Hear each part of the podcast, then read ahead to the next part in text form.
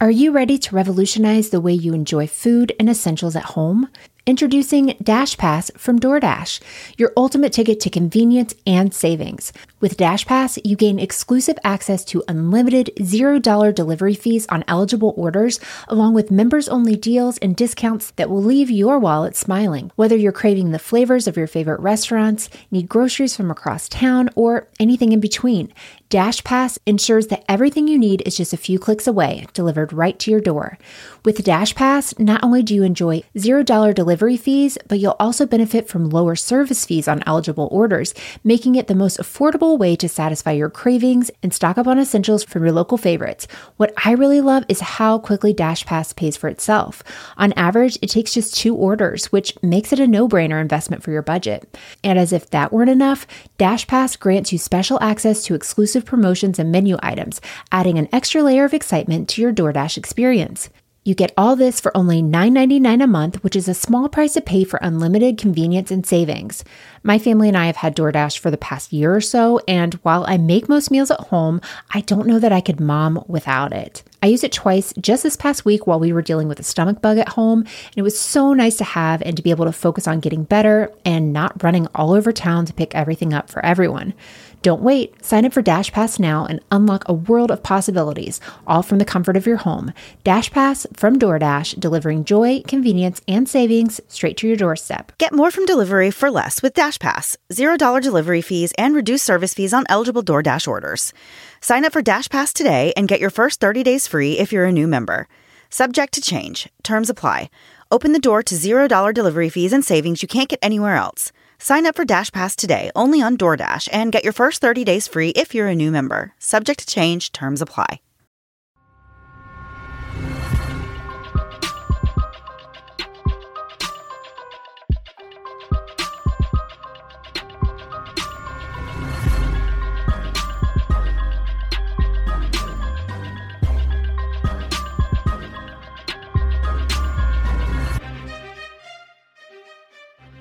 Hey guys, and welcome to the Moms and Murder Podcast, a true crime podcast featuring myself, Mandy, and my dear friend Melissa. Hi, Melissa.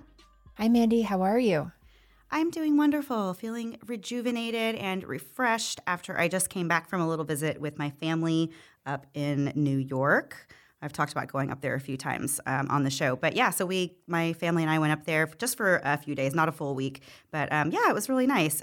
I was very happy to get back to Florida though, because if you are from that area, then you know on Friday, I guess this will be last week when you're hearing this, they got a really crazy snowstorm. So we left Ooh. on Thursday afternoon, but that was all they were talking about on the news. And even on my phone, it was saying like severe winter uh, weather advisory. So yeah, I haven't talked to my mom to find out how much snow they actually got, but they were predicting like a foot of snow in just a few hours on Friday morning. So we got out of there just in time. yeah, I was gonna say, thank goodness. Oh my gosh, can you imagine that? Oh, I Yeah. mm, yeah. Because when you're ready to leave on a trip, the last thing you want is to be like, actually, now you're snowed in. Like you're just Right. reached the limit. You enjoyed your vacation, but that's all you can take. And Right. then adding another day is like, oh no, mm-mm, nope, nope, nope, nope. Wow, that would be. yeah. and you came back to Florida where we've been in the 80s uh, all week. Yeah, yeah, I came back to definitely an extreme change in weather from what I was up there with. It was like 10 degrees when we woke up on Thursday morning. and then we came back here and immediately it was 80 and humid and I was like, oh, Oh, yeah, yeah. we're definitely back in Florida. yeah, we are we are late spring, uh, early summer already. Like I'm like, we don't have any more cool days. I don't think we will. I think we're I think we're kind of done. Yeah, yeah, we're past that. All right, so we will get into the episode this week. It's actually kind of interesting that the story takes place in New York since I was just there and uh, was actually working on this episode from New York. So I thought that was kind of cool. So, despite all of the information that we have regarding what is and isn't healthy when it comes to our food, fad diets have been popping up for a really, really long time. The science behind nutrition isn't really that complicated. Foods are made up of a combination of macronutrients, which is your protein, your carbs, and your fats, and they should be consumed in appropriate ratios for your personal health desires. But for some reason, overcomplicated fads and gimmicks can kind of muddy the waters when somebody's trying to learn more about using nutrition to attain or maintain a healthy state of being. I don't really think anybody would argue with me that things like the drinking man's diet of the 1960s, yes, this was a real thing. I- Um, but it was pretty ridiculous. So, this diet allowed for you to drink as much alcohol as you wanted, but you had to eat foods that were considered, quote, manly, such as steak and pheasant. So, all the alcohol you want, just eat a lot of meat. Sounds I feel not like the plan is just to kill you. I don't think Yeah. it's to do anything right. else. What's the goal with this? So, in more modern times, we've also seen tons of different fad diets that promise quick results. You've got the South Beach diet and the Atkins diet, and then there's keto and paleo and the zone diet and juice cleanses. You really can find a diet that appeals to just about anybody and promises to help anybody pretty much with any concern they have. In the mid to late 1970s, a successful cardiologist in Scarsdale, New York, put his hat in the ring with a highly controversial diet plan that he designed for his cardiology patients who needed to lose some weight to improve their heart health. The creation of this diet plan led to big success for Dr. Tarnower, but with big success comes bigger risks. The story this week is truly a testament to what the notorious B.I.G. meant when he said, Mo money, mo problems. I love a Notorious B.I.G. reference in the first two minutes of the show. and that's really, it doesn't have anything to do with the show, but there you go. No, no, no. so when Herman Tarnower was born in 1910, his parents, Harry and Dora, who were middle class Jewish immigrants, had no idea that their son would one day grow up to be famous. Herman was one of four children born to his parents, and he was raised in New York with his three sisters. Herman's father worked as a hat manufacturer, and it's not really clear whether or not his mom worked outside the home. We don't have a lot of information about what Herman's childhood was like, which is often the case when someone is born back in 1910, but we can assume he had a pretty decent upbringing because in 1933 he graduated from Syracuse with a degree in medicine. Herman completed a residency in Bellevue and then spent a year completing a postgraduate fellowship where he studied cardiology in London for six months and then in Amsterdam for another six months. Herman returned to the U.S. in 1939 and became an attending physician at White Plains Hospital. But when World War II broke out, Herman joined the U.S. Army Medical Corps and eventually became a lieutenant colonel stationed in Japan. Following his time serving in the military, Herman returned to the White Plains Hospital and moved to Scarsdale, New York, where he settled into his career and began to see success and his wealth grow. In 1957, Herman and another doctor, Dr. John Cannon, founded the Scarsdale Medical Group, which kept both of them comfortably rich, according to the New York Magazine. A short while later, Herman came up with a two page handout for his patients who needed to lose weight. The sheet outlined what he called the Scarsdale diet, which promised up to 20 pounds of weight loss in under two weeks. This diet was only intended to be followed for 14 days, and then the patient was to switch to Herman's other program that was called the Keep Slim program. The Scarsdale diet produced a lot of success stories, but also a lot of controversy. In a nutshell, the Scarsdale diet allowed for just thousand calories a day, regardless of the patient's age, gender, or activity level. And of course, unless you're a kid, uh, eating under a thousand calories a day is not enough for anyone. This diet had specific macronutrient ratios where 43% of the daily calories came from protein, 34.5 came from carbs, and 22.5 came from fat. So essentially, this is a high protein, low to moderate carb diet. The diet has no room for snacks, and even healthy foods like sweet potatoes and avocados are off the table. It was a very restrictive diet plan that naturally did get results of some sort, but that didn't make it a healthy method of weight loss. In the midst of his success with his practice, Herman moved to a house in Purchase, New York, that was made of glass and brick and was secluded on 6.8 acres and included a pond. He had a team of servants and a house manager, as well as an estate manager, and this was a married couple, actually, named Suzanne and Henry Vanderwerken. So this couple lived at Herman's house with him. Suzanne was also a gourmet cook, and she hated to serve the same dish twice, so she actually kept a guest book with names and dates of every single guest that she ever cooked for at Herman's house.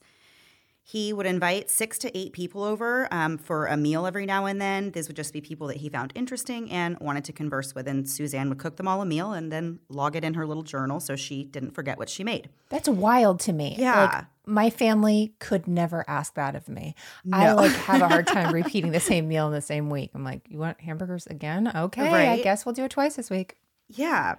So Herman loved to travel and he would often go to places where he was able to hunt or fish. And one of his things was that he would purchase a Buddha figurine from every place that he visited, which is kind of neat. My thing, well, it didn't become my thing until recently, but when I go to a new place, I always get my youngest son a little mini snow globe, like from the place. Oh, cool. So, yeah, so now we have a bunch of little snow globes, but that reminded me of Herman and his Buddha statues. According to multiple sources, Herman was a proper and formal man who had very little patience for small talk.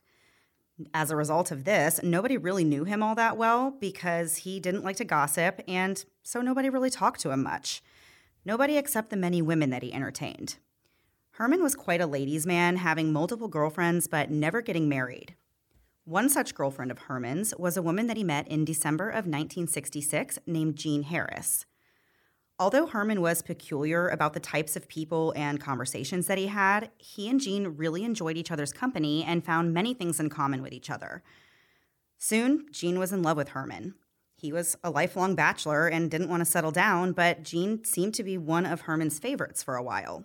Jean Witt Struven was born in 1923 in Chicago. She and her multiple siblings grew up wealthy and attended an exclusive all girl private school. Her family's money came from her father's position as the vice president of a construction company that built oil refineries and steel plants around the world. She graduated magna cum laude from Smith College in Massachusetts, where she was a member of the oldest academic honor society in the US, Phi Beta Kappa. Jean studied history and economics there, and she was known for being a very orderly woman who was very in control of her life and her goals. In May of 1946, Jean got married to James Harris. James was also from a prominent family in Grosse Pointe, Michigan, and the couple settled into a house there. Jean soon took a job at the Country Day School, a very fancy private school where some members of the Ford family had even sent their children. Jean worked there as a teacher of history and economics, and she was highly respected as an educator. She was described as being a proper lady, having a reputation for integrity and honesty, and would sometimes lecture her students on honor and propriety. So, what does this have to do with Dr. Herman Tarnower? Well, from this point on, several things happened in Jean's life that ultimately led to her meeting him. Despite being highly regarded in her career, Jean left her position at the college in 1950 to stay home with her newborn son, David. Two years later, another son was born, and she named him James after his father. But by the time her youngest child was two, Jean was ready to get back to her career, and she took a position teaching the first grade at the same day school she had worked at before. This wasn't really Jean's ideal position. She aspired to teach more than just the first grade, but she did enjoy the social prestige that came with working at the day school. Jean became more active and involved in social circles and became more independent. She even traveled to Russia by herself in the late 1950s. In 1964, Jean applied to be the assistant director of the school. She was not selected for this promotion, which was really upsetting for her. That same year, Jean filed for divorce and for custody of both sons. According to friends, James, her husband, really just wasn't as ambitious as her, and the two had grown apart. James also agreed to these terms of the divorce. Jean really didn't confide with anyone about the separation. According to the director of the school, Jean was, quote, ambitious and wanted to promote herself, end quote so she really rarely discussed personal matters. In 1965, it was really a big year for Jean. In March of that year, the divorce was finalized, and after the spring semester finished, she graduated with a master's in education from Wayne State University in Detroit. Her professors wanted her to go on to get her doctorate, but Jean said that she couldn't get going to school. She has these two boys to raise on her own, really. In June, she decided to leave Michigan with the kids. She applied for different jobs and accepted one as the director of the middle school at the Springside School for Girls in Philadelphia. In September of that year, Jean and her sons moved to Philadelphia. Jean bought a house, which she and her sons lived in for the next six years. Jean was really not very well liked at this school. She was thought to be a tough disciplinarian, and one staff member even told New York Magazine that it was, quote, a reign of terror. We were glad when she left, end quote. This is so crazy after she previously was described as you know just being the best of the best and just very orderly and like this is kind of i feel like this is kind of odd right? Right. Yeah it seems like a total change of personality really. Yeah. That, you know yeah that's what i was thinking. In december of 1966 jean met herman at a party. According to Jean, quote, they enjoyed each other's company and she soon fell in love with him. They shared many common interests, end quote. And as we said before, Jean became one of Herman's most favored lovers. And there's so much more to get into this story after a quick break to hear a word from this week's sponsors.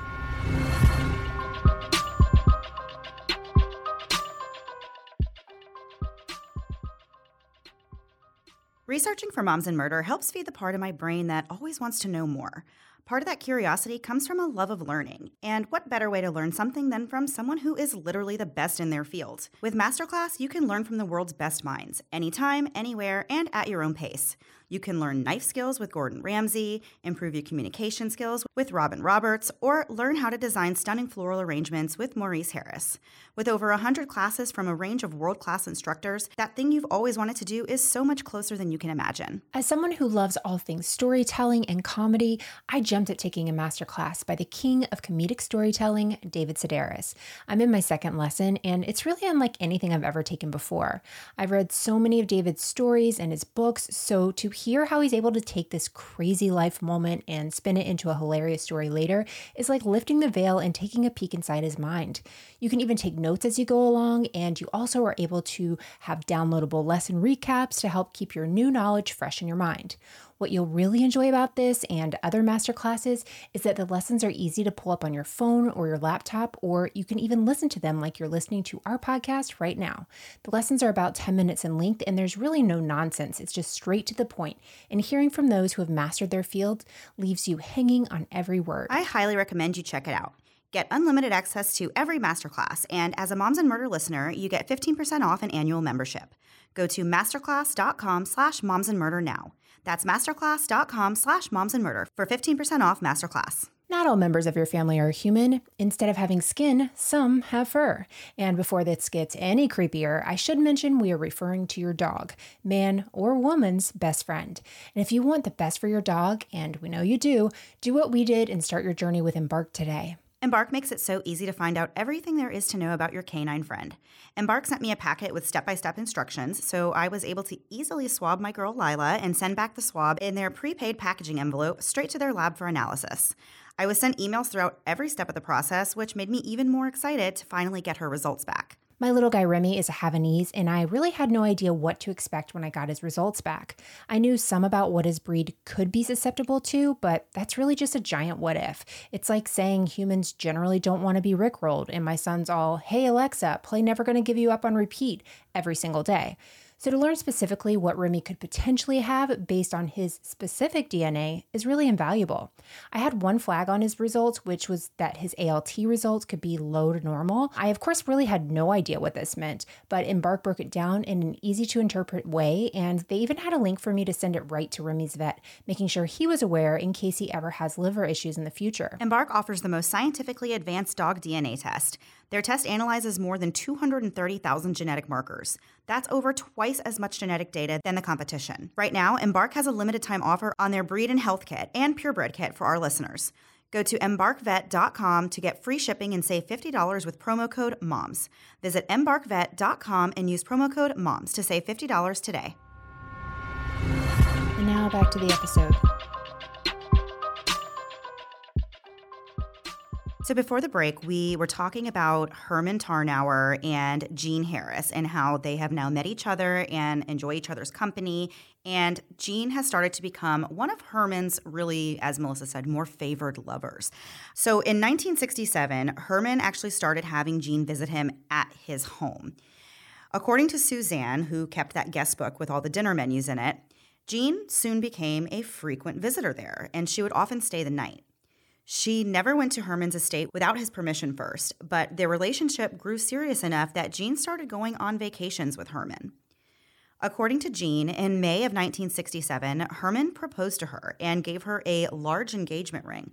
But sometime later, he said that he didn't actually want to get married because he was, quote, married to his profession. Jean said she understood and she didn't think it was necessary to get married. She said the only thing that really mattered to her was just being with him. As early as 1970, Jean found out that Herman was seeing other women. At one point, they broke up, and he said he was going to marry somebody else, but Jean never really believed that he would actually get married to that other person. So they quickly got back together and they started seeing each other almost every weekend. While Herman still slept with other women, it seemed like he exclusively took Jean to these public functions like fundraisers and dinner parties. In 1972, Jean took a job as the headmistress of the Thomas School in Connecticut. The school's enrollment numbers had been really declining, and there was a lot of turnover within the administration. So they wanted Jean to kind of come in and help whip the school back into shape. Unlike at her previous school, Jean was not well liked at this school. According to coworkers, she had, quote, frequent emotional outbursts and difficulty handling the job. One of her coworkers said that Jean had a hardness in her eyes and she was just very cold. Some coworkers described her as being moody and said that she would even scream at students. And this is around two years after Jean started taking the stimulant Desoxyn, which we're going to talk about a little bit more later and how it relates to the story. In 1975, Thomas School shut down and Jean took a job outside of education. She was offered a management position at a New York firm that supplied janitors for Madison Square Garden and other large buildings in the area. Her salary was $32,500 a year, which would be about $170,000 a year, so not really a bad position. Her sons were in their 20s at this point. This job didn't really last that long, though, because in 1977, Jean decided that she actually wanted to go back to working in education. So she took a job as headmistress of Madeira School, located in McLean, Virginia, which is about 10 miles from Washington, D.C. According to the school's website, it's an independent boarding and day school that educates girls in grades 9 through 12. As of today, the school has 334 students, and 51% of them are boarding students. The other 49% are just day students. The boarding students live in six different dormitory buildings on campus. The campus is on 376 acres overlooking the Potomac River, and it includes a student center, classroom buildings, art and dance studios, dormitories, and faculty housing. There's just a lot going on there. It's a whole yeah. it's a whole thing. So because she was taking a $10,000 a year pay cut, which would be like losing $52,000 off of your paycheck today, Jean decided that she would live on the school's campus since they had facilities for faculty members. According to the Washington Post, Quote, in three years, many students and their parents say Harris proved herself one of the most capable headmistresses in the school's 74 years, end quote. Which again is another turnaround from the last job right. she just had where everyone didn't like her. So it's kind of like, what is going on here? She spent many weekends five hours away at Herman's place, though, in Purchase, New York. When she did stay on campus during the weekends, she would always leave her door open uh, to her house so that her students could come in and talk to her anytime they wanted. That's so nice, but you would never catch me doing that in a million no, years. I don't care no. if I live on a compound with just my own family. Absolutely not. I will right. keep my door closed. I want my children to make an appointment too. Yeah, exactly. so little did Jean know that Herman was back to his old tricks whenever she wasn't around. In the early to mid 70s, he started dating his much younger employee, Lynn Tryforos. Lynn was a divorced mother of two, but despite being 37, she saw something in the 64 year old Herman. Lynn started visiting Herman at his place, and these visits became more frequent, according to Suzanne in her guest book. Lynn sometimes stayed the night as well, and she also went on vacation with Herman. These are all things that really used to be exclusively for Jean, but now it appeared that Herman was starting to favor Lynn more and to lose affection towards Jean. The more Lynn came to visit for the night, the less Jean was invited over. In 1977, Jean stayed over 63 times. In 1978, 49 times. In 1979, only 26 times. I can't imagine somebody having this much. I was going to say, imagine having. Me. I know. Imagine having your comings and goings like recorded in somebody's log somewhere. That is so crazy to me. Yeah. oh my gosh. So Herman continued dating women other than Jean and Lynn, but only those two ever stayed the night at his house. Herman even enlisted the help of Suzanne when it came to keeping Lynn and Jean away from each other by making sure that neither woman's personal things were left where the other could see them. Even with these so called steps in place to prevent a problem, the women did eventually find out about each other. Jean was very hurt when she learned that Herman had been spending a lot of time with Lynn, and the fact that Lynn was so much younger than her felt like really a double whammy to her. Jean was 20 years older than Lynn, and she felt like Herman maybe didn't want her anymore because she was just an older woman now. But the affair that Herman had with Lynn was different than relationships that he'd been in before. Up until Lynn came along, Herman only took Jean to these functions as his date. And now Lynn has replaced her in that role for the most part, although Jean did still get to go to a few things, which, ugh, feels kind of gross. So Jean felt that this affair with Lynn was really cruelly public, but she did her best to hide her sorrows. One time, though, Lynn took out a small advertisement on the front of the New York Times to wish Herman a happy birthday. And when Jean saw it, she got upset and said to Herman, quote, why don't you use the Goodyear blimp next time? Uh, which I don't blame her. It's a little advertisement on the front page of the New York Times to tell Yeah. your lover happy birthday. That's like as in your face as you can get. Yeah, I mean, I, yeah. I mean, I'm sure she's, this you know, is just messy. This is a messy, messy. situation. Yeah. it's messy. Yeah. In early 1978, the New York Times featured a story on Herman's Scarsdale diet, which talked about how the vice president of Bloomingdale's had actually seen a lot of success with the diet. A self help author named Sam Sinclair Baker read the article and asked to meet with Herman in May of 1978. Herman told this man that he was actually thinking about writing a book himself about his diet, and so Sam offered to help him. For the next four months, Herman, Sam, and Jean worked on the book. So he's got Lynn now that he's, you know, dating and taking to functions, but he's going to let Jean help him work on this mm. book that he wants to write. So in late 1978, the book, which was titled The Complete Scarsdale Medical Diet plus Dr. Tarnower's Lifetime Keep Slim program, was published. It sold 750,000 hardback copies and 2 million paperbacks, which kind of blows my mind. That's a lot of copies of Yeah. a diet book. I don't know. Maybe that's normal. I I, really don't feel know. like back in that time, like diet, the whole diet craze was so big that it makes was. sense that like Mhm. people were just grabbing onto anything. Yeah. So from this point, Herman really became a celebrity. He started giving speeches and going on talk shows, and he gave Jean a mention in the acknowledgments for her help with the book. But he also recognized Lynn by naming one of the recipes after her. And I don't know how much of a compliment or a nod to her this is. Maybe this was her favorite dish, but it was spinach delight a la Lynn, which was a recipe for spinach and yogurt. What? but tho- those were the only two ingredients spinach and yogurt. I guess so. Is this what his housekeeper was making? No wonder she could make so many meals when people Right. came over. She's like, just pick a vegetable and pick a dairy throw Yeah. them together. Ugh. And I do want to say, maybe this is just something that we don't eat here in the US. So if Oh, other people eat spinach and yogurt and think it's good, tell us about it. I want to know how you prepare it that makes it tasty. Because but you know what? If you put spinach and yogurt and fruit in the blender and no, smoothie, oh well, that's yeah, that's different. totally good, right? yeah, yeah. There's those two by itself is is a shock. I need to know more about that. So, because of the health dangers that eventually came up to be, you know, after this diet came out, the book is actually no longer in print. And the Scarsdale diet is, of course, now referred to as a fad diet. Uh, so, don't go looking for a copy of the book. I mean, you can if you want to, but don't. but don't. so, in March of 1979, Herman and Jean spent a week in the Caribbean. When they arrived back at Herman's, Jean found that her clothing, which she had been keeping in a closet on the first floor, had been ripped and slashed. Of course, besides the house staff, Lynn was the only other person in the house while Herman and Jean were away. Suzanne told Herman about the incident, but he didn't do anything about it. Around September of 1979, Herman told Suzanne that if Jean happened to call the house and he had a guest over, that Suzanne should just tell Jean that he wasn't there. So this really seems to be kind of the beginning of the end for Herman and Jean. Now he's putting steps in place to like actively hide from her whenever she's calling looking for him. It's like, yo, just tell her I'm not here.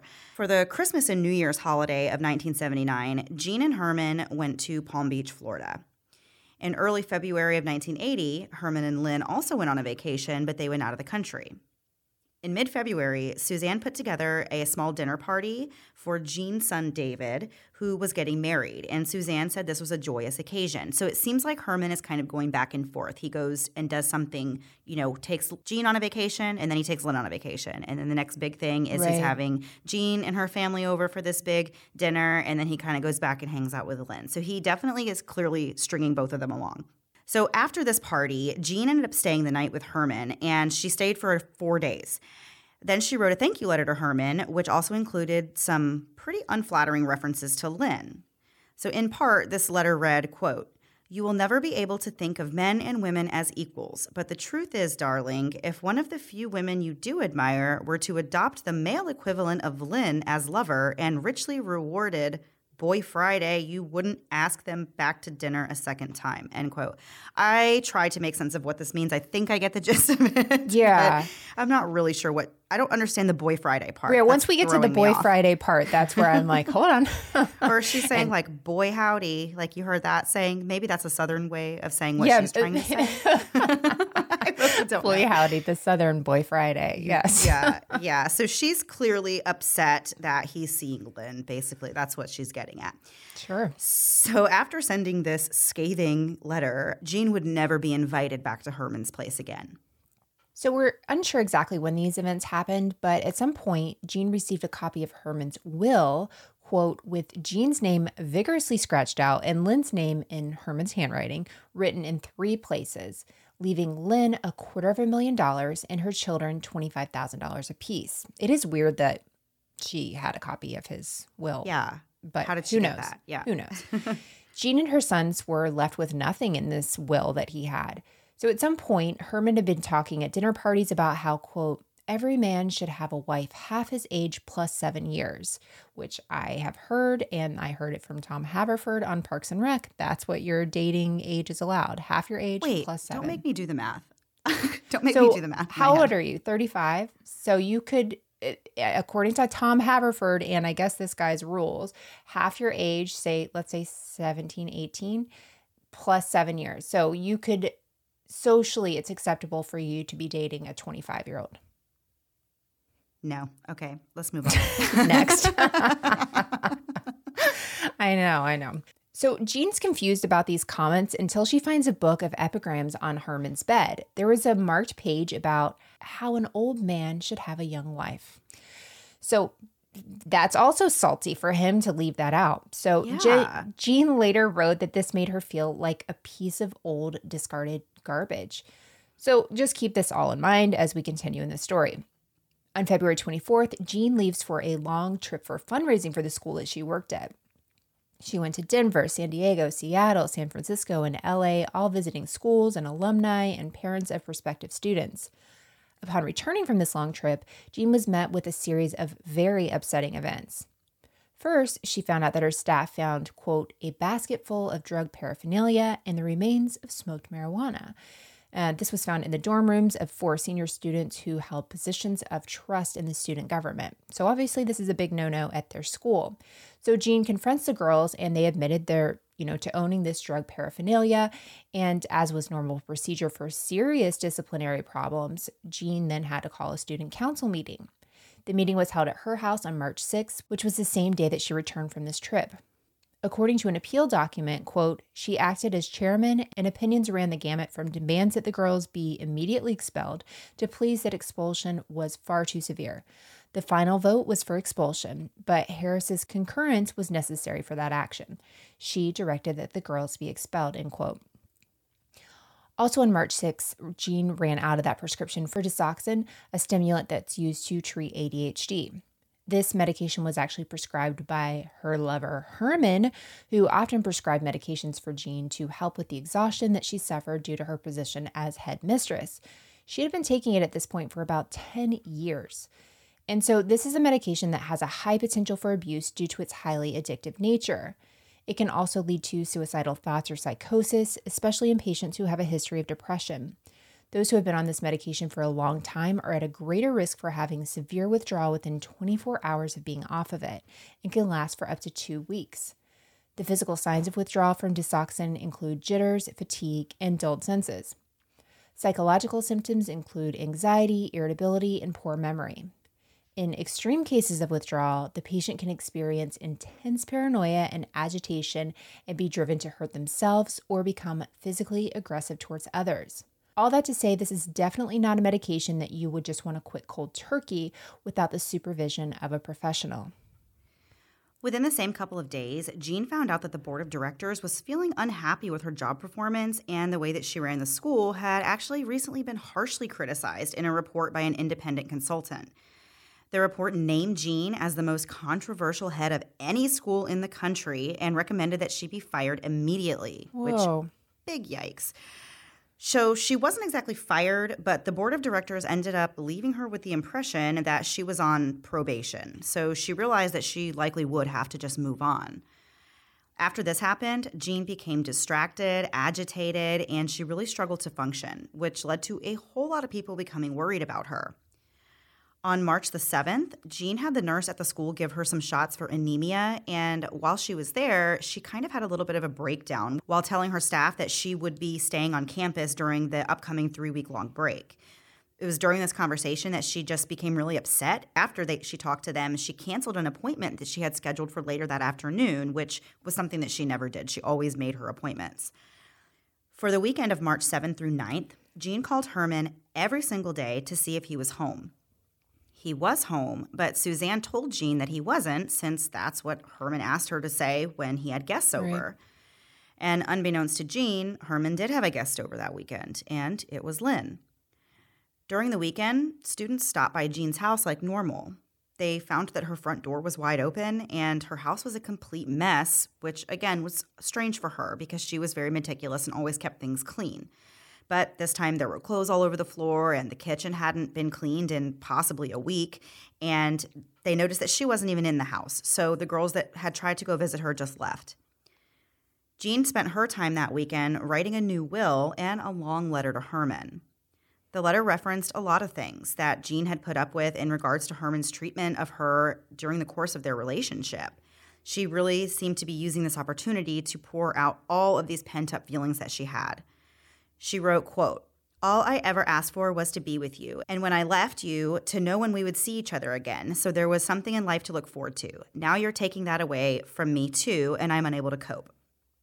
She referred to a luncheon that she attended with the doctor, which Herman had discussed Lynn and her wonderful family, and of course, right in front of Jean. And so she brought this up in the letter and said, quote, I can't imagine going out to dinner with you and telling my dinner partner how grand another lover is, end quote, which I will give her that. Like, that's pretty messed up. Yeah. In another portion of the letter, Jean wrote that although it had been heartbreaking to see Herman less, she was still thankful to be able to see him at all, and that you know, he had really humiliated and destroyed her by having this very public affair with Lynn. She concluded the letter by begging Herman to take her instead of Lynn as his date to an important dinner in his honor that was coming up on April 19th, 1980. She said she felt that it was very important for her to be there for him and that she wanted to honor him. On March 10th, 56 year old Jean completed her will and had it notarized. Then she mailed her letter to Herman. The letter later became known as the Scarsdale Letter. Later that morning, Jean said she called 69 year old Herman at his office and told him that she'd sent the letter, but she wanted him to throw it away without reading it because she regretted sending it. They talked about a few things, and Herman invited her to go to Westchester with him on the weekend of April 5th. According to a woman named Juanita, that's not how this conversation went at all. Juanita actually had an appointment with Herman at 10 a.m. that morning. Upon her arrival at Herman's office, she was shown directly into an examining room which had a wall telephone. Herman had just started examining her when the telephone rang. He answered it and then he said, I'll take this call in my office. So he places the receiver on the bracket near the telephone and leaves the room without actually hanging up the phone there. So Juanita remained seated at the examining table, and soon she became aware of muffled voices coming through the receiver. She recognized one of the voices as her doctor, and she heard him say loudly, GD, Jean, I want you to stop bothering me. The voices then became muffled again until Juanita heard Herman say, quote, You've lied and you've cheated. And later she heard Herman say, Well, you're going to inherit $240,000. I wonder if Juanita picked up the phone and like put it up to her ear because. Yeah. She probably got so, so yeah, she probably got so curious about what was going on after she heard the first thing. oh, absolutely. so then Herman returns to the examination room. Uh, he replaces the receiver on the hook and he continues Juanita's examination. Later that day, Jean says that she received a letter from a student who had once been injured in some sort of a hazing accident at the school. After this accident, Jean grew really, really close to this girl, and the two had a close relationship ever since. The letter was really critical of Jean's handling of the disciplinary affair, and that criticism really affected Jean deeply. Jean testified that after reading the letter, she thought, quote, if she thinks I failed her too, I had really blown the whole thing, end quote. This letter, combined with all that had just preceded it, really persuaded her that she could no longer function. It was then that Jean decided to take her own life. Later that afternoon, Jean called Herman's residence twice to see if he was home. When Suzanne said that he was not home, Jean angrily hung up the phone, but when she called back again later, she tried to find out, you know, exactly where Herman would be later that evening. But Suzanne said she didn't know anything about Herman's plans, which Suzanne, yes, you did, but I understand you're doing your job. In reality, Herman was at home and he was with Lynn. His niece Debbie was also there, and Suzanne was making them a nice dinner. Jean then wrote several letters and notes, including one to the chairman of the Madeira School Board of Directors, in which she said, quote, Next time, choose a head the board wants and supports. Don't let some poor fool work for two years before she knows she wasn't wanted in the first place, end quote. In a second note, she wrote, quote, I wish to be immediately cremated and thrown away. Jean said she began thinking about the walk she had taken with Herman on the grounds of his estate, and she was particularly thinking of the pond. And she remembered that Herman once said that when he died, he wanted to be cremated and have his ashes sprinkled in that pond. So she thought that she too would like to go by the side of the pond where the daffodils grow in the spring, and she decided that's where she wanted to end her own life. Before she left Madeira, Jean called Herman he answered the phone and she told him that it had been a really bad few weeks and she wanted to go and talk to him just for a few minutes. Keep in mind, she has to drive five hours to get there. Oof. Yeah. So he told her that it's not really a good time. His niece Debbie was coming over for dinner that night, but Jean didn't really care. She said, "You know, I know Debbie always leaves early and she wouldn't be able to get there any earlier than 10:30 anyways. As I just said, she has a long drive." So Herman said that it would be really more convenient if she just came the next day. But Jean insisted, saying, quote, please, just this once, let me say when, end quote. And he replied, suit yourself. So Jean then made the preparations to leave and she got on her way. Jean first left her office and went home, and she grabbed the 32 caliber gun that she had purchased from a sports shop in October of 1978. She purchased that gun, telling the salesman that she wanted it for self defense. She put a bullet in it and she took it out on the terrace. She pulled the trigger multiple times, and on the third or fourth try, the gun fired. So now that she knew that the gun actually worked, she took multiple bullets and filled five of the chambers with a bullet. She was thinking to herself that, you know, she didn't want to risk not being able to complete her suicide. She wanted to make sure that all of the rounds were full. What she didn't realize was that she actually left a sixth chamber empty. Hmm. Jean said that she left her house and got into her car, and on the passenger seat, she found a bouquet of flowers that had been left there by a teacher who had been just concerned about her state of mind, and this will come up again later.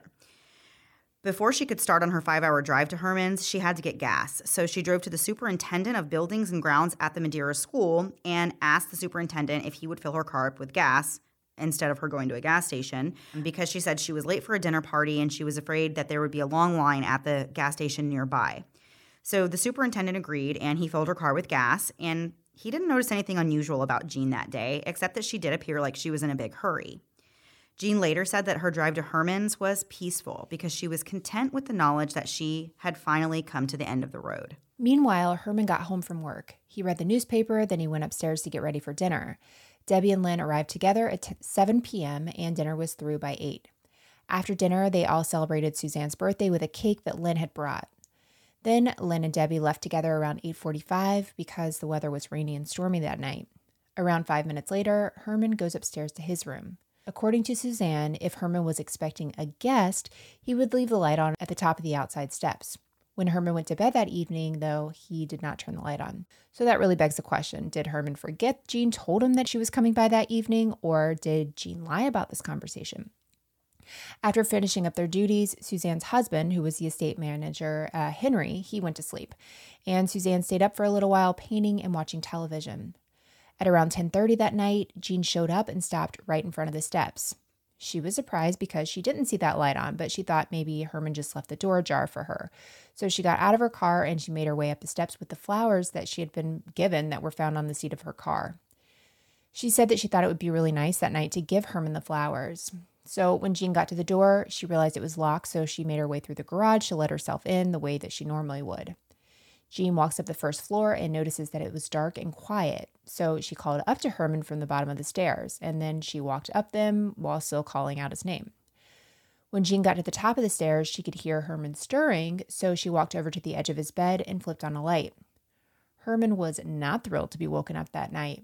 He told Jean that he wasn't interested in talking to her in the middle of the night, but after driving for five hours, Jean wasn't really ready to give up that easily after all, he's a doctor. He's used to getting up all kinds of times, you know, in the middle of the night with patients. So for her, she was like, he can get up and talk to me. I drove all this way. So Jean stays and waits for a while while Herman lays there hugging a pillow and pretending to be asleep. After a few minutes, Jean gets up and goes into the guest bathroom and finds several items belonging to Lynn, including a piece of lingerie. So naturally, seeing these things in the bathroom sent Jean into a tailspin. This plan was not working out as she had hoped. She really drove all this way because she just wanted Herman to pay attention to her for a few more minutes before she carried out her planned suicide, but he just wasn't having it. So Jean, in her anger and frustration, picked up a box of curlers from the bathroom and threw them. Not in any particular direction, she just picked them up and threw them, but they ended up breaking a window.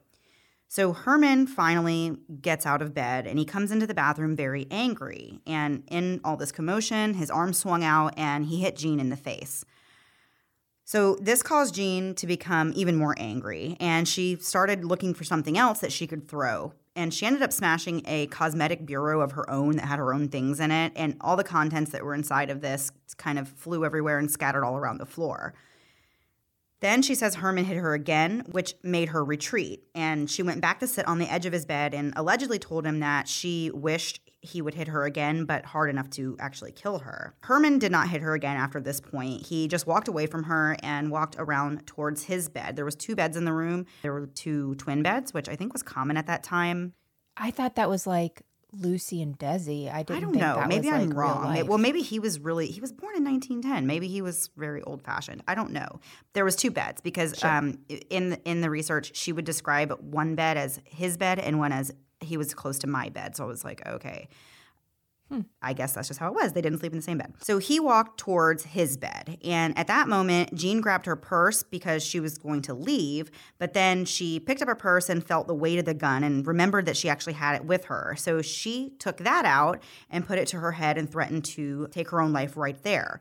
So as Jean is raising the gun to her head, she's fully prepared to pull the trigger. But then Herman lunged toward her and pushed her hand away. But the gun went off and actually shot Herman in the hand. Herman went into the bathroom to assess his injury, and Jean stayed in the room looking for the gun. She says so that she could use it on herself before Herman came out of the bathroom. Jean found the gun under one of the beds in the room and she bent down to pick it up. But Herman came back and tackled her, and he was able to get the gun from her. Herman then buzzed the buzzer in his room that was meant for calling the staff if he needed something. And of course, Suzanne is surprised to hear the buzzer going off this late at night. So she called up to Herman's room to see what was the matter, but all she heard on the other end was silence.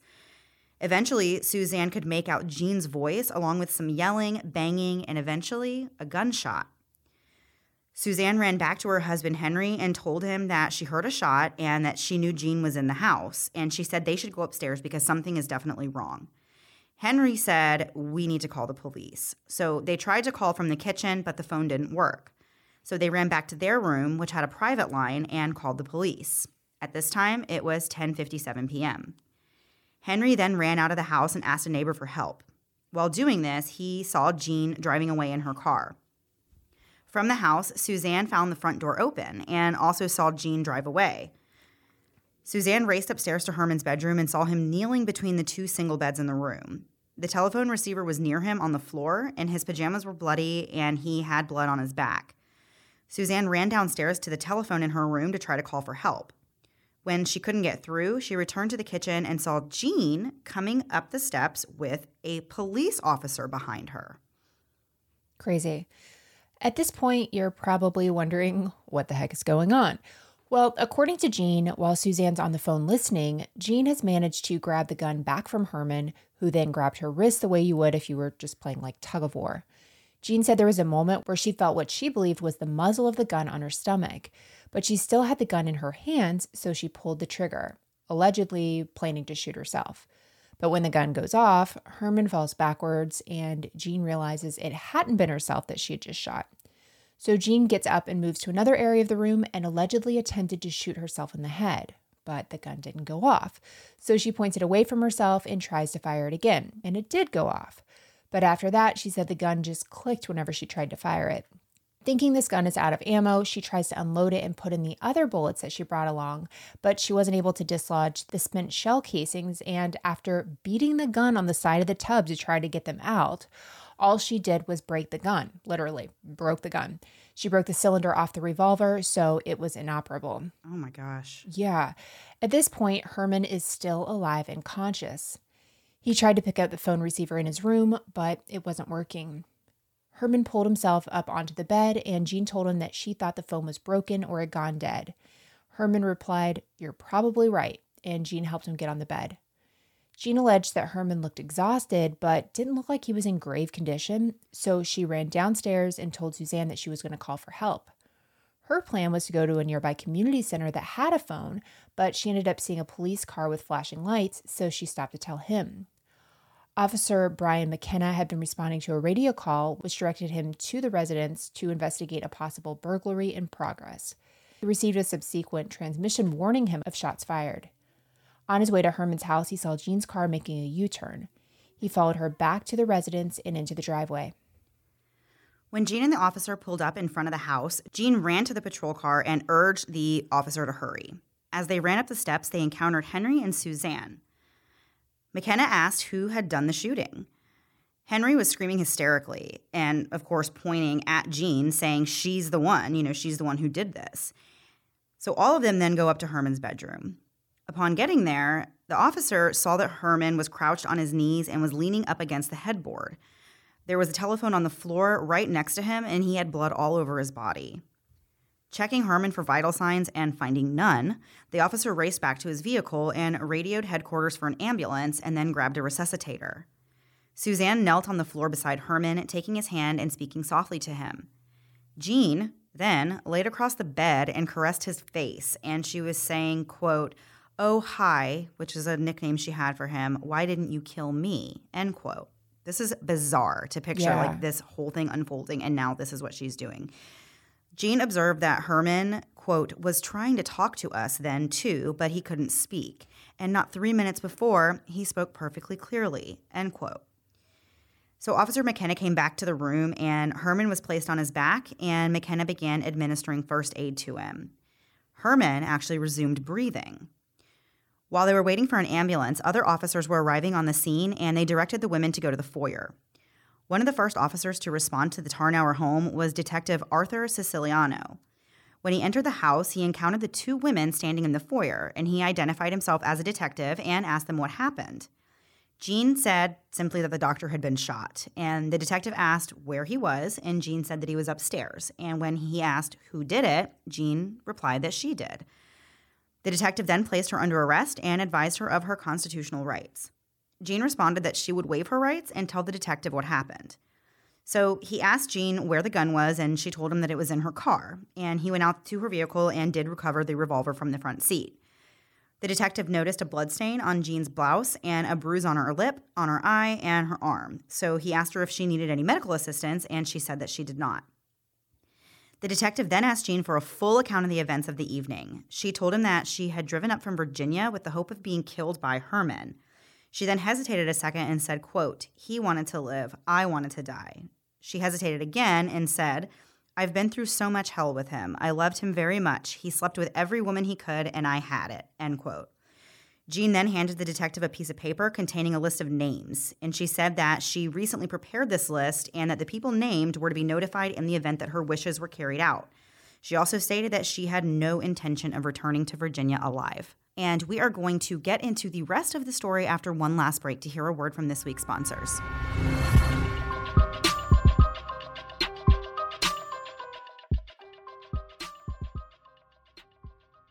Starting a new goal for yourself can feel a little scary, but if you've been toying with the goal of learning a new language, no need to fear. Let us help you out by introducing you to Babbel. Babbel is an amazing language learning app that sold more than 10 million subscriptions, and it's easy to see why. Babbel teaches you in these easy to digest, bite-sized language lessons that are designed for real-world use, so you can actually become fluent in a language and not just those fun phrases like where's the nearest bathroom. My sister is fluent in Spanish, and it's something I've always been really jealous of. After high school, she actually moved out of the country and really immersed herself in the language. While I'm not planning to do that anytime soon, I would love to learn Spanish so that I can better communicate with our in laws whenever they come to visit. And Babbel has been a really fun way for me to do that.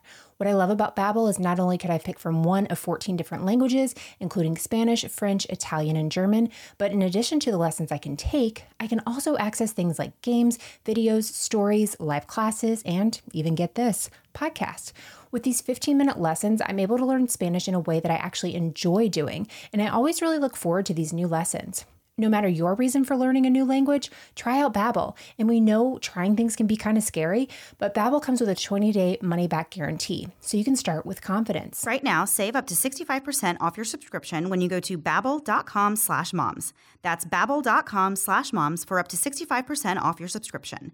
Babbel, language for life. If you're looking for an easy and delicious way to up your fruit and veggie game, look no further than Daily Harvest. I always set goals for myself to eat more fruits and vegetables, but if it's not easy, I'm just not going to do it. I heard about Daily Harvest last year and I really wanted to give it a try. So when the opportunity came up, I jumped at it. I knew Daily Harvest would be an easy way to get more fruits and vegetables in a day, but I didn't know that it would be so delicious. Take, for example, their harvest bowls. I'm obsessed with the sweet potato and wild rice hash because it's not only filling, but it's mouthwatering good. I'm always trying to add more sweet potatoes into my diet, and this is a delicious and easy way to do it. Plus, you can feel good with your purchase of Daily Harvest since they use recyclable and compostable packing and invest in organic farming practices, as well as reducing food waste, making you feel even better about purchasing from them.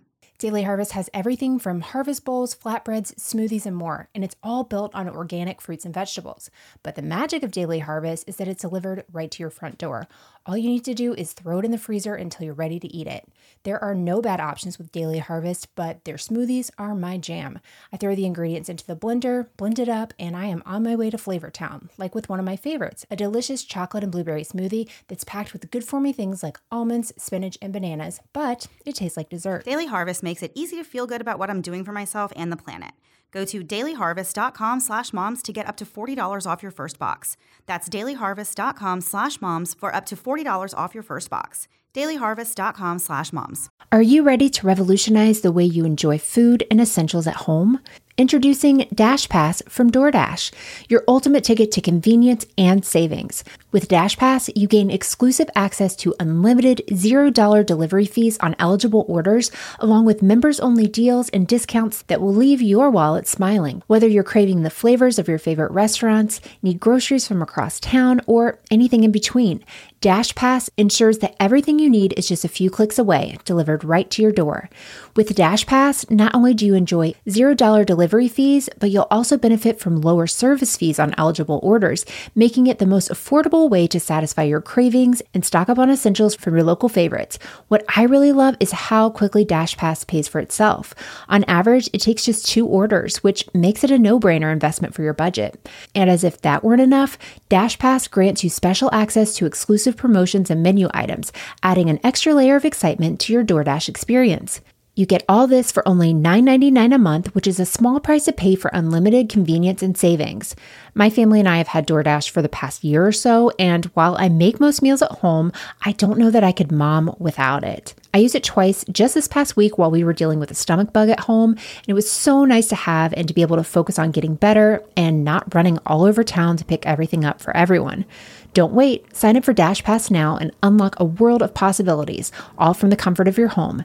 Dash Pass from DoorDash, delivering joy, convenience, and savings straight to your doorstep. Get more from delivery for less with Dash Pass. $0 delivery fees and reduced service fees on eligible DoorDash orders. Sign up for Dash Pass today and get your first 30 days free if you're a new member. Subject to change. Terms apply. Open the door to $0 delivery fees and savings you can't get anywhere else. Sign up for Dash Pass today only on DoorDash and get your first 30 days free if you're a new member. Subject to change, terms apply. Now back to the episode. So before the break, Herman has been shot and police and investigators are really just trying to figure out what on earth has gone on this, you know, in this house that night. So describing the events in the bedroom, Jean said that she and Herman had had a struggle and that this gun had gone off several times. She said that she had asked Herman to kill her, but that the doctor had said, quote, get out of here, you're crazy, end quote. They started to struggle again, and the gun goes off several times. Jean admits that the gun was hers and said, quote, I remember holding the gun and shooting him in the hand, end quote. She said she had no idea really who was in control of the weapon. Tears came to her eyes and she asked if she could see Herman. The detective replied that he really didn't think that would be a very good idea. As Jean and the detective spoke, officers were bringing Herman down the stairs on a stretcher. When Jean saw Herman, she fell into the detective's arms and appeared to faint. The detective called for a doctor, but Jean immediately stood up as if nothing happened, and she announced that she did not need a doctor. After Herman had been removed from the home, Jean turned to Henry and in a loud voice asked him, you know, who had been there that night for dinner. Henry directed his response to the officers. He then asked them to remove Jean from the premises as quickly as possible. A few minutes later, Jean spoke with the lieutenant who had arrived at the scene, and she told him that it was ironic that Herman was dying and that she was alive since it was he who wanted to live and she who wanted to die. This officer ended up advising her of her constitutional rights, but Jean protested that she had already been given her rights three times. He then asked her if there was anyone she wanted to call, and she asked to call a lawyer friend in New York City. She obtained the number and she was permitted to enter the house again to try to call this attorney. She actually had to be helped into the house because she, quote, walked so unsteadily that it looked like she couldn't make it under her own power, end quote. An officer later testified that he heard Jean say into the telephone, quote, Oh my God, I think I've killed Hi, end quote. When Jean completed her conversation with the attorney, the officer spoke with the attorney. After the telephone call, Jean was escorted out of the house. She passed an open door which led to a bathroom. She stopped to look in the direction of a mirror. Touching her face in the area of her mouth, she said as if she was speaking to herself, quote, "He hit me. He hit me a lot." Meanwhile, Herman was being rushed by police ambulance to St. Agnes Hospital. Dr. Roth, a police surgeon, rode with him, but sometime during the trip, Dr. Roth lost Herman's vital signs. His attempts to administer emergency aid were not successful. At the hospital, attendants rushed Herman to surgery, but the physicians were unable to revive him and he was pronounced dead. Jean was driven to the police station where she was charged with assault. Two attorneys soon arrived and started speaking with Jean, but their meeting was interrupted when an officer came in to inform them that Herman had actually died and that the charges against Jean were now going to be upgraded to murder and that Jean would be going to jail. Jean had a very difficult time in jail. She cried a lot and she felt suicidal, especially at the thought of this Scarsdale letter uh, being made public. She was put on antidepressants and other medication. Later, Herman's will was read, and it was found that he had left Jean $220,000, which, of course, she is not going to be able to get if she's found guilty of murder. He also left Lynn $200,000 plus $20,000 for each of her two children. The police officers began examining the scene. The room was in disarray with items of Lynn's clothing, curlers, and jewelry strewn all about. They discovered bloodstains on the bed and two trails of blood apparently leading from Herman's bed to the bathroom and back. They also discovered a bullet hole in the glass door leading to the deck outside the bedroom and later recovered a bullet fragment from a post on the deck. A bullet was also discovered lodged in a headboard, and the bathtub in the guest bathroom was chipped. The next day, Dr. Roth performed an autopsy he found four separate bullet wounds one in the right upper chest, the right shoulder, the right arm through the tricep, and the thumb and index finger on the right hand. On November 21st, 1980, Jean's trial began in Westchester County. It wasn't moved to a different area. Her trial, though, was a huge media sensation. Many people felt sympathy for her, believing that Herman was this womanizer. And others felt like Jean killed Herman out of pure jealousy over his younger lover. Because Jean openly admitted to shooting Herman, the trial was really to decide if she shot him on purpose or whether or not it was an accident. The chief medical examiner, Dr. Lewis Roth, testified that Herman's wounds weren't consistent with the struggle for the gun. Dr. Roth also said that the bullet that had entered Herman's hand had gone on to cause his chest wound. Basically, what they're saying is that Herman had his hand over his chest whenever Jean fired, and the bullet went through his hand into the heart. This showed that Jean's story about shooting Herman in the hand only was untrue. The defense called Herbert Leon MacDonell the director of the Laboratory of Forensic Science. MacDonell, a noted consultant in criminal cases, has special expertise in blood spatter analysis. MacDonell took measurements and examined the scene in an attempt to reconstruct the position from which each bullet was fired. Based upon his analysis of the blood spatters, he concluded that after having been wounded, Herman probably walked from the bed to the bathroom and back to the bed. He also was of the opinion that four or five of the spent cartridges found in the cylinder of the weapon had been double struck by the hammer.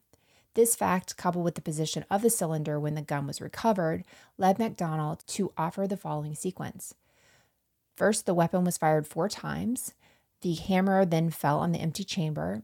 The gun was then fired one more time, and the trigger was pulled either four or five additional times, with the hammer falling on spent cartridges and possibly again on the empty chamber.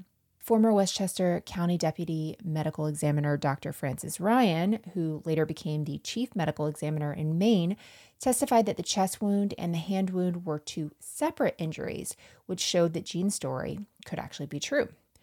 According to an appeal document, the prosecution's theory was that, quote, Jean, who had been Herman's paramour and companion for nearly 14 years, went to his home on the evening of the shooting and, acting out of a jealous rage over the doctor's relationship with a younger woman, deliberately shot and killed him. End quote. The prosecution used this Scarsdale letter as evidence of Jean's state of mind. Jean testified that things she wrote in the Scarsdale letter, quote, accurately reflected her troubled state of mind when she wrote it, and she described it as shrieking with her pain, end quote. Suzanne was one of the prosecution's main witnesses. Her testimony helped set the scene for everything from Herman's relationship with Jean through what happened on that fateful night. Jean's defense was that the shooting was an accident. She said that she wasn't upset that Herman was seeing other women. She had come to, allegedly, come to accept his desire and need for other women, and she said she no longer had felt threatened by it at that point. Instead, Jean said that she had been, quote, consumed with feelings of her own inadequacy and distraught over setbacks in her professional life, end quote. She was exhausted and depressed as a result of working as a headmistress, and she was agitated due to withdrawal from Desoxyn.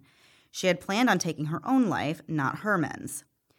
The defense called two psychiatrists to testify as to the effect of the sudden discontinuance of this medication, and both agreed that a woman like Jean Harris, who had suddenly discontinued the use of the drug at the level that she was taking it at, they would be expected to experience some symptoms such as fatigue, anxiety, agitation, a sense of melancholy, and a tendency to feel pessimistic and easily overwhelmed by day to day stress.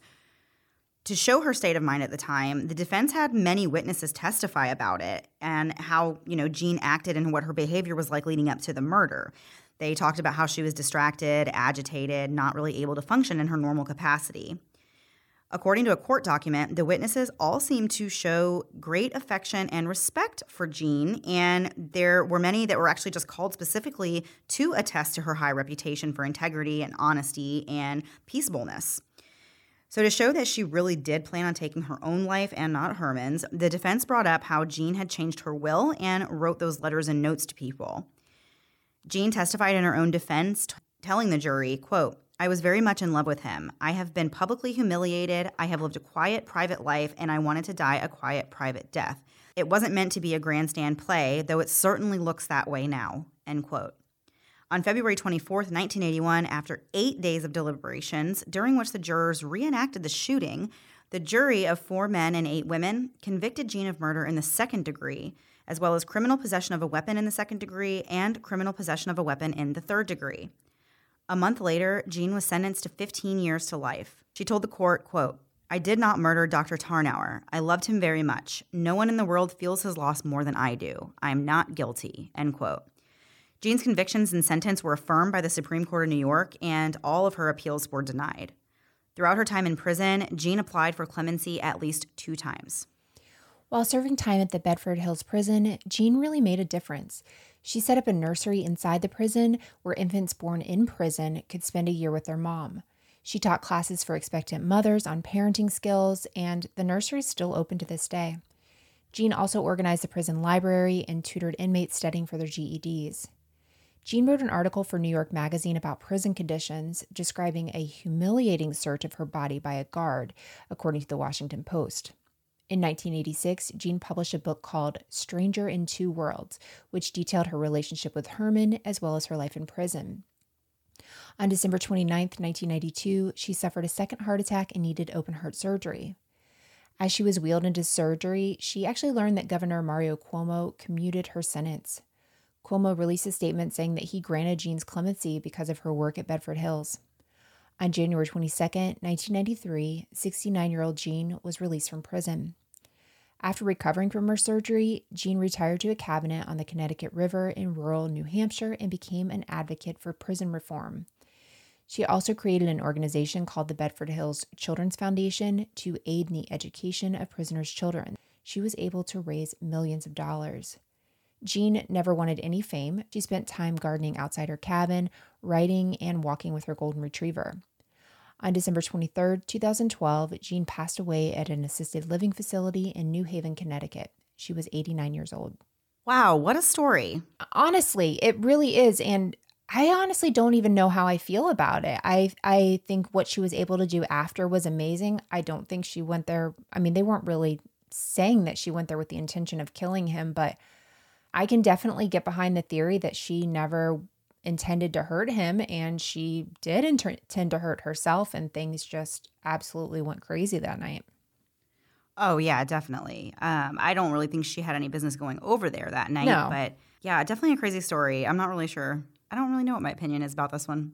I don't either, but I think what she was able to do after whatever actually happened is truly amazing. It's am- It is, yeah, And and I, I- do love that part of the story. Yeah, and I like I think that clemency made a lot of sense and uh, for that. But yeah, that was wow. I learned a lot in that story for sure.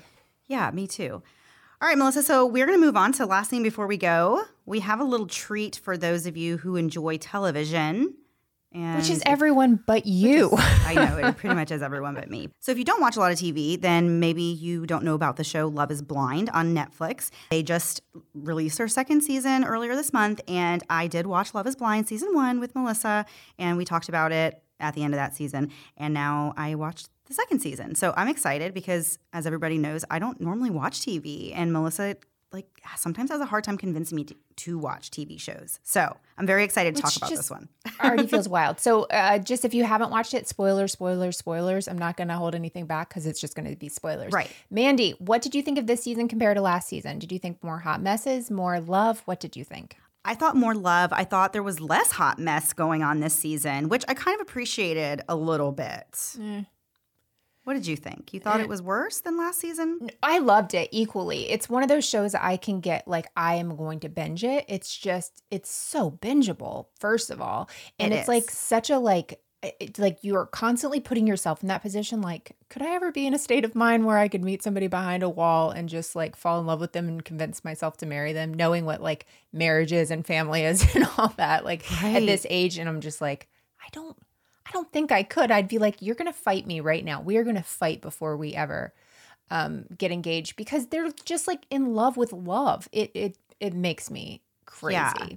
Yeah, no, that method of finding a lifelong partner, I don't think would be for me. Lifelong. But I can see, like, if you really are just open to the idea of, you know, just setting aside appearances and just getting to know somebody a little bit through a wall. My only complaint about this process that they do with the show is that it's not long enough because I don't care. You everybody sounds great the first week you talk to them. Like I could be convinced to meet anyone after one week of conversation, but I don't know. That's my only complaint. But anyway, that's the whole point of the show, right? Is to be a drama fest, and that's what that's totally what we That's got. what I love. and I love it so much. So, Melissa, what is the first thing you want to talk about? okay, Mandy, is there do you have like a favorite couple, a least favorite? I So- do. So at this point, we know that the couples that actually got married, again, spoiler, spoiler, spoiler, are um, who is it? Iyanna and Jarrette and Danielle and Nick. Those two got married. Yes, What did you think of Danielle and Nick? Because I did not uh, think that was a good idea. are. mm, I don't think they're going to make it. I feel bad saying that, but it's just not. I don't think it's going to happen because I don't know. Can you imagine being friends with those two? How many times a day would that girl text you about all the problems she was having with her husband, and you'd be like, "Okay, but I like, Yeah, stop." and like I and, and I I understand like some people really are kind of like that, but but he's not It's the one for her to deal with it. Like he doesn't. He seems like he's going to get too impatient and irritated with her, where somebody else might be able to have a little more patience with her in the way that she is. But I totally think she just is going to be needing tons of reassurance throughout the entire relationship, and I just don't know if he is ready to step up and give her all that.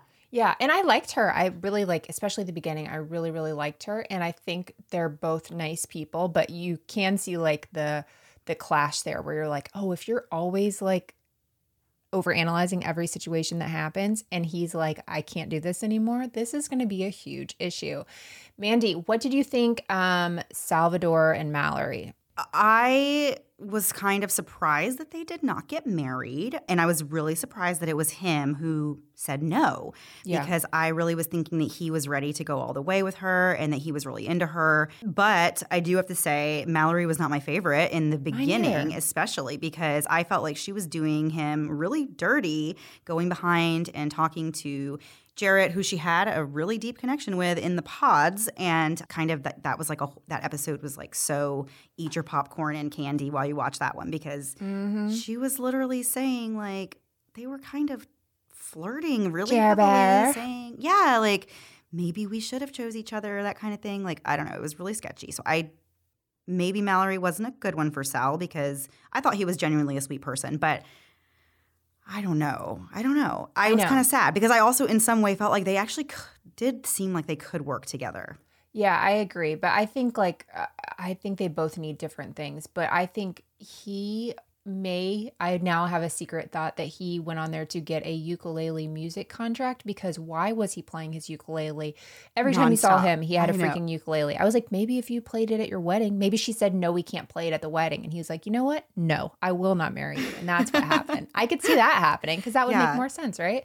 Yeah. Well, my husband watched it with me, all the episodes, which is kind of funny and, and nice and sweet. But he was saying about Sal, he was like, either this guy is always high or he's always about to cry. Like he always has that look in his eyes, like they're just like he's about to burst into tears. Yeah. And I think you and me talked about how that like that would kind of be exhausting because he does seem the type who's just very sensitive and sweet and would need to have a lot of like deep conversations all the time. And if you're also into that, then cool. He's way too nice to, for me. Like I me don't too. need Me somebody too. being that Yeah. sweet. Like I'd be like, what is wrong? What are you doing? Like what are you doing behind my back? That's what I would want Yeah. know. I Yeah, wouldn't yeah, trust yeah. the situation.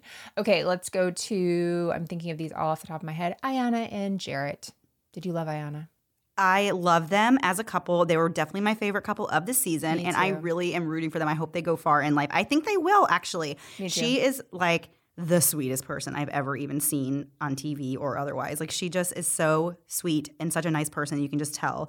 And um, but I don't think he's a bad guy either. I think he's No. really good for her. And I think um, like one of their big things was that he just kind of is a guy's guy and likes to hang out with his friends and go out a lot. But I think he will rein that in for her when they get married. And I love them. I think they're so adorable, and I can't wait for them to have a baby. I know. Oh gosh, that baby will be so cute.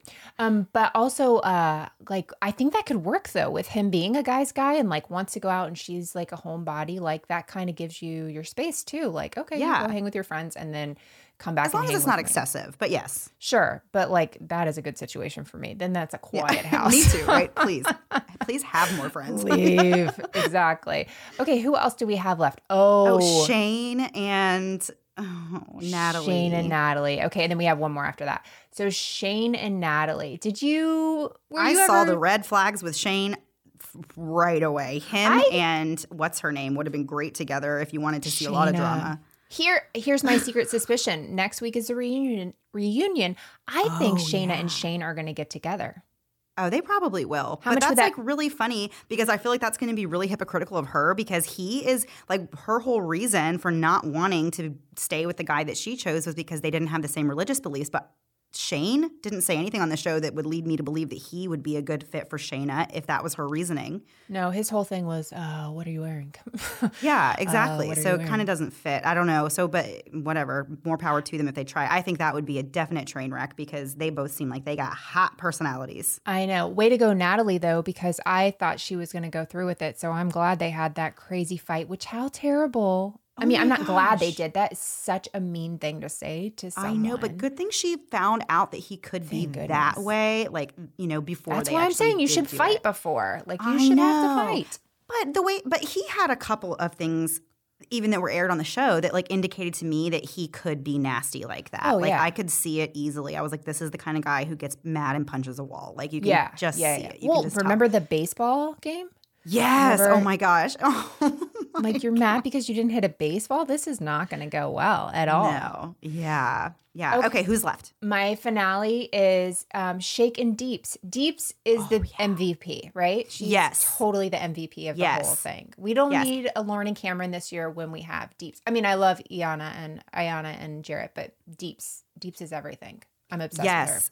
I am too. And I totally supported her decision to be like, no, you know what? I deserve way better than that. Like, I don't want to just be somebody's best friend who, like, they don't have any other attraction to me. Like, I, you know, that's not what she wanted. That's not and what she was looking openly has told several people. You remind me. and even of- her like i mean he told her like listen that i just it's not natural for me to have a, a you know this physical attraction to you i'm like well ouch like how are we going to go get Yeah. married then like that's really awful and terrible you know and like it was nice that he listed off all these other great things that he liked about her and i think that's really you know sweet of him to Mm. let her know all the good qualities that he thought she had but um, at the end of the day, like you're not there to make a best friend, you're there to find a spouse. So I can, Yeah. I, I was proud of her for just saying, nope, I don't think um, that he's the one for me. Well, and he basically was like, you know, I I do like all these things about you, so you should you should just marry me. You know what I mean? Like I can look past my attraction, so you right. should. Oh, but then whenever Oh, he said he thought she looked like her aunt, his aunt, I was like, okay, this is a little too much. and, and then I knew, far. like, I knew I was like, it's not going to work out because there's if he really feels that way and like looks at her and sees a family member, like, there's